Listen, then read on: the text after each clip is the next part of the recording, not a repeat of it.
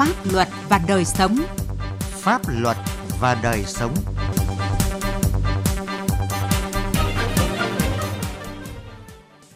Kính chào quý vị và các bạn. Chương trình Pháp luật đời sống hôm nay có những nội dung chính sau đây. Nâng xếp hạng chỉ số chi phí tuân thủ pháp luật, những việc cần phải làm. Đại tá Dương Văn Tiến, Phó Giám đốc Công an tỉnh Thanh Hóa với những chiến công thầm lặng. Trước hết, mời quý vị và các bạn cùng nghe những thông tin pháp luật đáng chú ý. Công an tỉnh Lạng Sơn vừa ra quyết định khởi tố vụ án khởi tố bị can đối với Cụt Văn Nga, 31 tuổi, trú tại tỉnh Nghệ An về tội tổ chức cho người khác xuất cảnh trái phép. Theo điều tra tháng 4 năm 2020, thông qua mạng xã hội WeChat, Nga được một người phụ nữ Việt Nam sống tại Trung Quốc đặt vấn đề tìm phụ nữ mang thai đưa sang Trung Quốc và trả tiền công 7.000 nhân dân tệ. Nga đã làm quen và rủ bốn phụ nữ đang mang thai người dân tộc trú tại huyện Tương Dương và huyện Kỳ Sơn, tỉnh Nghệ An sang Trung Quốc đẻ con rồi bán trẻ sơ sinh với giá 70 triệu đồng. Ngày 6 tháng 10 vừa qua, tại khu vực vùng biên giới thuộc huyện Văn Lãng, Lạng Sơn, đối tượng bị lực lượng chức năng bắt giữ khi đang đưa bốn phụ nữ mang thai sang Trung Quốc. Tại khu vực biên giới thuộc ấp Thạnh Phú, xã Lộc Thạnh, huyện Lộc Ninh, tỉnh Bình Phước, Phòng Phòng chống ma túy và tội phạm, Bộ đội Biên phòng tỉnh Bình Phước phối với đồn biên phòng Lộc Tấn bắt quả tang Trần Hồng Thảo, 39 tuổi, trú tại xã Lộc Thiện, huyện Lộc Ninh, đang tổ chức đưa ba đối tượng khác nhập cảnh trái phép vào lãnh thổ Việt Nam. Mở rộng điều tra, lực lượng chức năng đã ra quyết định bắt khẩn cấp Nguyễn Thanh Tâm, 29 tuổi, trú tại xã Lộc Thạnh và triệu tập Trần Thị Kém, 37 tuổi, trú tại xã Lộc Thiện.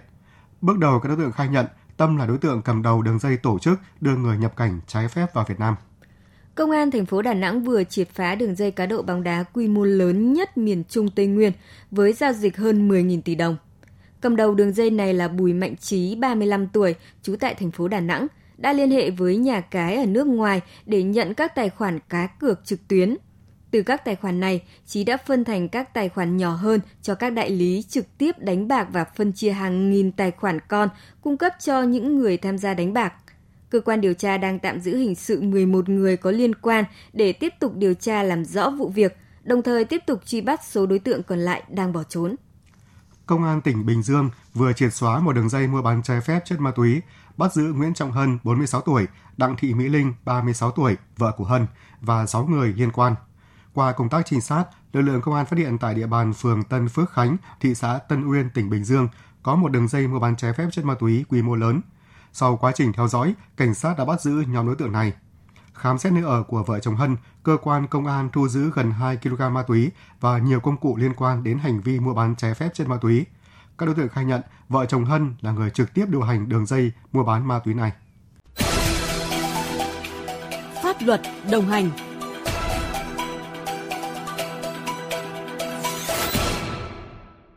Thưa quý vị và các bạn, chi phí tuân thủ pháp luật được hiểu là các chi phí mà doanh nghiệp người dân phải gánh chịu trong quá trình thực hiện các quy định của pháp luật.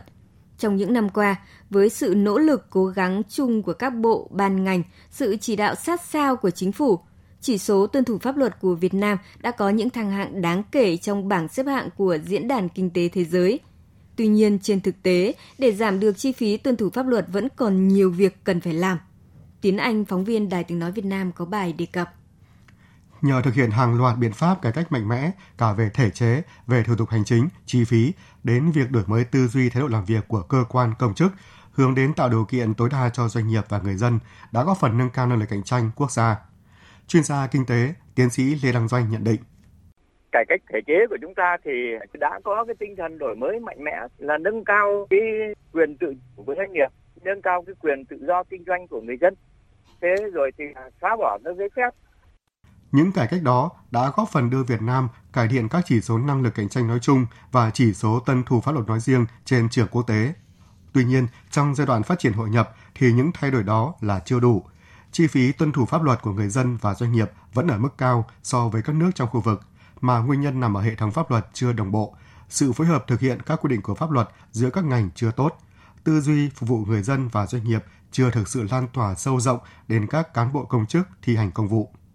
Để giảm chi phí tuân thủ pháp luật cho doanh nghiệp và người dân, cần cải thiện toàn diện và triệt đề các vấn đề vừa nêu. Trước hết là đẩy mạnh cải cách thể chế, phải xây dựng được hệ thống pháp luật đồng bộ. Trong soạn thảo và ban hành chính sách pháp luật, các cơ quan có thẩm quyền phải đề cao lợi ích xã hội, tác động tích cực đến đa số cộng đồng người dân và doanh nghiệp. Đảm bảo chi phí cho việc tuân thủ quy định này sẽ thấp hơn chi phí họ phải bỏ ra nếu không tuân thủ. Luật sư Trần Văn Tuyên, đoàn luật sư thành phố Hà Nội đặt vấn đề. Các cái cơ quan ờ, ban hành pháp luật thì cần ờ, cân nhắc ờ, để đưa ra những cái quy định pháp luật mà phù hợp cho các doanh nghiệp có thể áp dụng mà không quá tốn kém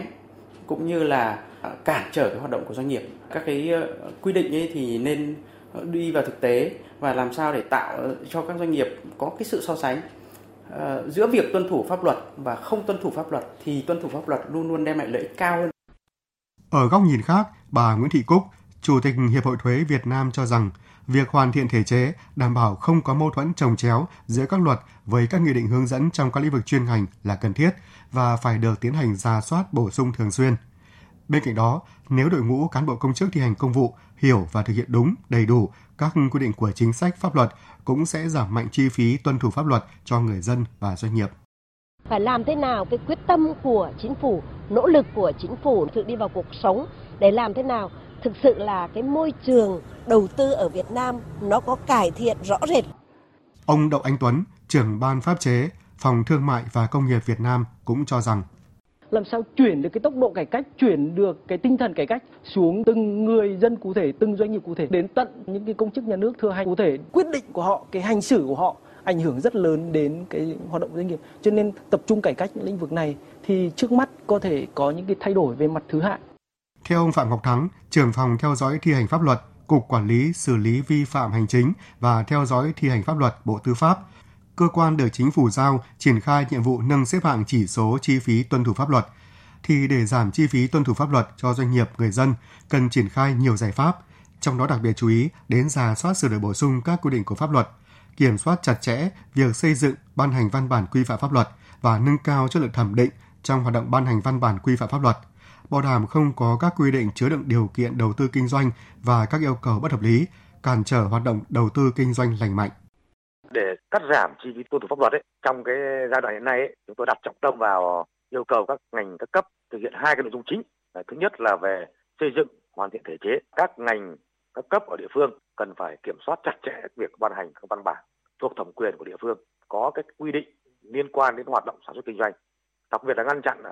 những cái quy định mà không cần thiết, không hợp lý, không hợp pháp, gây khó khăn cho doanh nghiệp. Và một cái giải pháp là thứ hai rất quan trọng, đó là về tổ chức thi hành pháp luật. Các địa phương trong thời gian tới cần phải đẩy mạnh cái cải cách thủ tục hành chính, chẳng hạn như là giảm thiểu gánh nặng à, thủ tục hành chính, gia nhập thị trường của doanh nghiệp, tăng cường minh bạch thông tin để tạo thuận lợi cho người dân doanh nghiệp rõ ràng để giảm chi phí tuân thủ pháp luật cho người dân doanh nghiệp không chỉ cần sự thay đổi mạnh mẽ về hệ thống thể chế lề lối tác phong làm việc của cán bộ công chức mà rất cần sự phối hợp tốt và trách nhiệm giữa các cơ quan liên quan trong giải quyết các thủ tục liên quan đến hoạt động của doanh nghiệp và đời sống của người dân đồng thời đẩy mạnh công tác tuyên truyền, phổ biến, giáo dục pháp luật để người dân nâng cao hiểu biết và ý thức chấp hành pháp luật một cách nghiêm minh.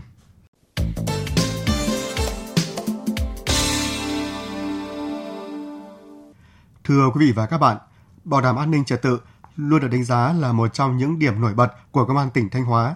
Nhờ an ninh chính trị ổn định, trật tự an toàn xã hội được giữ vững đã tạo môi trường ổn định, góp phần đắc lực phục vụ phát triển kinh tế xã hội của tỉnh Thanh Hóa. Trong nỗ lực đóng góp chung của toàn lực lượng công an có dấu ấn nổi bật của Đại tá Dương Văn Tiến, Phó Bí thư Đảng ủy, Phó Giám đốc Công an tỉnh, Thủ trưởng Cơ quan An ninh Điều tra Công an tỉnh Thanh Hóa. Cá nhân vừa được vinh dự được tặng danh hiệu vì sự phát triển Thanh Hóa năm 2020.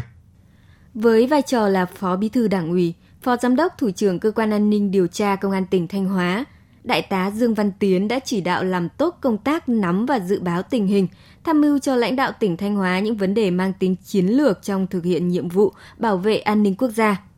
Những đổi mới sáng tạo trong thực hiện công tác nghiệp vụ cơ bản của lực lượng an ninh, sự chỉ đạo quyết liệt của vị thủ trưởng cơ quan an ninh điều tra, Công an tỉnh Thanh Hóa đã đem lại những hiệu quả thiết thực.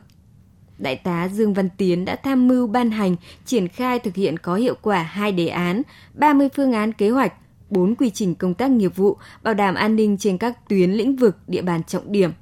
Đáng chú ý là đã chỉ đạo triển khai đồng bộ các biện pháp nghiệp vụ phòng ngừa, ngăn chặn, vô hiệu hóa hoạt động lập nhà nước Mông, hoạt động tôn giáo trái pháp luật trên vùng miền núi dân tộc. Đại tá Dương Văn Tiến chia sẻ. Gắn với cái kỳ đại hội gần đây thì liên quan đến cái đảm bảo an ninh trật tự của cái đại hội cơ sở và trên cơ sở. Trong cái quá trình đấy thì cũng diễn ra rất nhiều những vấn đề phức tạp liên quan đến đơn thư này, tin nhắn này, hoạt động các đối tượng trên không gian mạng làm cho tình hình cái nội bộ nó phức tạp lên. Là gần đây thì bọn mình cũng đã tổ chức lập chuyên án đấu tranh với một số cái đối tượng có cái ý đồ mà cưỡng đoạt cái tài sản của một số đồng chí lãnh đạo điển hình như lãnh đạo huyện Lý Gia đấy. đã bắt khởi tố 6 đối tượng. Thì ngoài ra một số cái đối tượng là lên mạng để bôi lem nói xấu các đồng chí lãnh đạo của đảng nhà nước. Đấy rồi viết đơn thư nặc danh như ở thạch thành. Thế này cũng đã tập trung có cái giải quyết làm cho ổn định tình hình về mặt chính trị phục vụ cho cái đội đảng. Đại tá Dương Văn Tiến còn chỉ đạo giải quyết hàng chục vụ khiếu kiện đông người, gần 30 vụ đình công, ngăn chặn hàng trăm vụ có dấu hiệu đình công, cưỡng chế giải phóng mặt bằng phục vụ các dự án kinh tế xã hội trên địa bàn tỉnh Thanh Hóa, không để xảy ra các điểm nóng về an ninh trật tự, đảm bảo an ninh trật tự khu kinh tế Nghi Sơn, an ninh an toàn nhà máy lọc hóa dầu Nghi Sơn và kịp thời phát hiện đấu tranh, ngăn chặn các tiêu cực, tham nhũng trong triển khai chính sách dự án lớn ở tỉnh Thanh Hóa. Bí thư thị ủy Nghi Sơn Trần Văn Hải cho biết, sự phát triển của thị xã Nghi Sơn và khu kinh tế Nghi Sơn trong những năm qua có vai trò quan trọng của lực lượng công an – trong đó có cá nhân đại tá Dương Văn Tiến trong việc bảo đảm an ninh trật tự để thu hút các nhà đầu tư. An ninh phải được đảm bảo, trật tự xã hội phải được giữ vững mới thu hút được các nhà đầu tư. Ở đây vai trò của lực lượng công an và đặc biệt là đồng chí Dương Văn Tiến, Phó Giám đốc Công an tỉnh Thanh Hóa đối với đảm bảo an ninh khu kinh tế Nghi Sơn nói chung và thị xã Nghi Sơn nói riêng là hết sức quan trọng. Đặc biệt là trong công tác đảm bảo an ninh trật tự, giải phóng mặt bằng để thu hút đầu tư vào khu kinh tế Nghi Sơn cũng như thị xã Nghi Sơn, đảm bảo an ninh chính trị, an ninh nội bộ cho công tác đại hội đảng. Đặc biệt, Đại tá Dương Văn Tiến đã chỉ đạo xác lập đấu tranh thành công một số chuyên án điển hình của lực lượng an ninh công an Thanh Hóa, được Bộ Công an, cấp ủy chính quyền và nhân dân ghi nhận, đánh giá cao, như bắt, xử lý các đối tượng phản động, đối tượng làm, tàng trữ, phát tán hoặc tuyên truyền thông tin, tài liệu nhằm chống nhà nước Cộng hòa xã hội chủ nghĩa Việt Nam, bắt xử lý các đối tượng tham nhũng, lợi dụng chức vụ quyền hạn chiếm đoạt tài sản. Là người từng được tham gia nhiều chuyên án với Đại tá Dương Văn Tiến, Thượng tá Đỗ Ngọc Dương, trưởng phòng an ninh điều tra, Công an tỉnh Thanh Hóa chia sẻ. Đối với công tác ấy, thì đồng chí chỉ đạo quyết liệt. Cho chúng tôi học hỏi được là một trong những người thủ trưởng để chúng tôi có niềm tin thì để cho công việc nó có hoàn thành hay không thì cái điều đầu tiên ấy phải có sự quyết liệt của đồng chí thủ trưởng. Nó phải có cái phương pháp điều tra là một công tác rất là khó và nhạy cảm. Nếu như mà chúng tôi không có cái niềm tin thì chắc chắn rằng cái sự thành công nó rất là khó. Và đồng chí là qua cái phương pháp chỉ đạo cách thức chỉ đạo và đặc biệt là trao lại cho chúng tôi cái niềm tin để chúng tôi vững tâm trong cái công tác với những thành tích trong công tác bảo vệ an ninh quốc gia trên địa bàn tỉnh Thanh Hóa, Đại tá Dương Văn Tiến đã được Chủ tịch nước tặng huân chương chiến công hạng 3, Thủ tướng Chính phủ tặng bằng khen, Bộ Công an và Ủy ban dân tỉnh Thanh Hóa tặng nhiều bằng khen. Vinh dự của Đại tá Dương Văn Tiến cũng là niềm tự hào của lực lượng Công an Thanh Hóa, đồng thời là động lực để lực lượng Công an Thanh Hóa tiếp tục đoàn kết, nỗ lực vì sự phát triển chung của địa phương và sự bình yên cuộc sống của nhân dân. Thưa quý vị và các bạn, Chương trình Pháp luật đời sống hôm nay của chúng tôi xin được dừng tại đây. Chương trình do biên tập viên Quang Chính biên soạn. Cảm ơn quý vị và các bạn đã quan tâm theo dõi.